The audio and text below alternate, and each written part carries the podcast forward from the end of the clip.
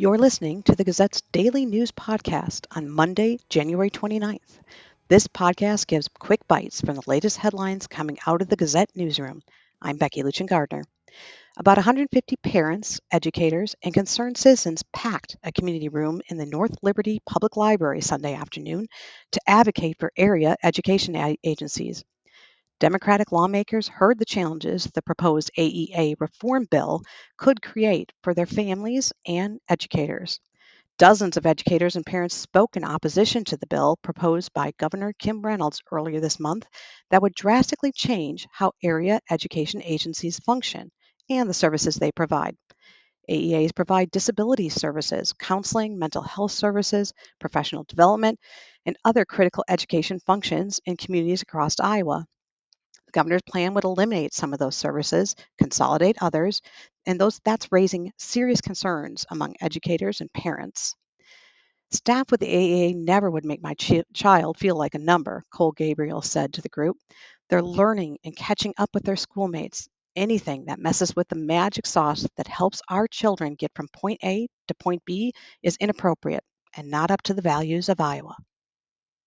The Linn County Board of Supervisors is asking the U.S. Department of Agriculture to disperse to the county federal summer EBT funds that Republican Governor Kim Reynolds rejected to meet the nutritional needs of food insecure children and families.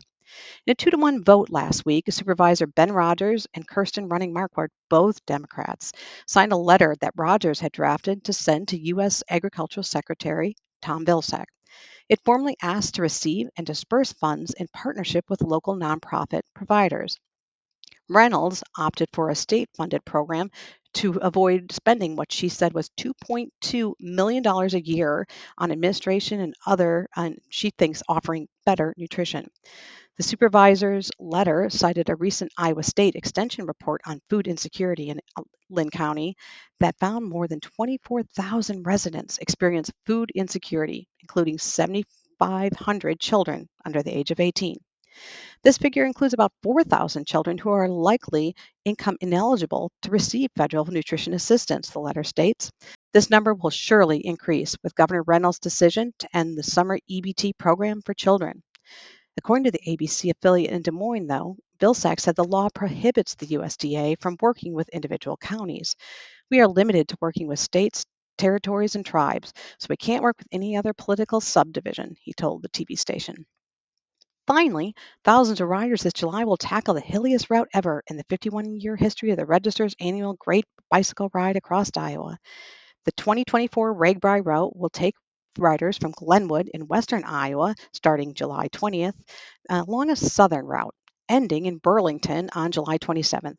At 424 miles, organizers said the route is the eighth shortest in RAGBRAI's history. But it does mean 18,737 feet of climbing along that entire route. You can find a link to each of these stories that are featured in today's episode uh, on thegazette.com or in the episode's description. Now let's look at today's weather in Cedar Rapids. Patchy fog today between 10 and 2. Otherwise, mostly cloudy with a high near 37. Monday night's going to be mostly cloudy with a low around 33. Tuesday, mostly cloudy with a high near 37 again. Thank you for listening to the Gazette's daily news podcast. Stay updated with the latest news from Eastern Iowa at thegazette.com. I'm Becky Lucian Gardner.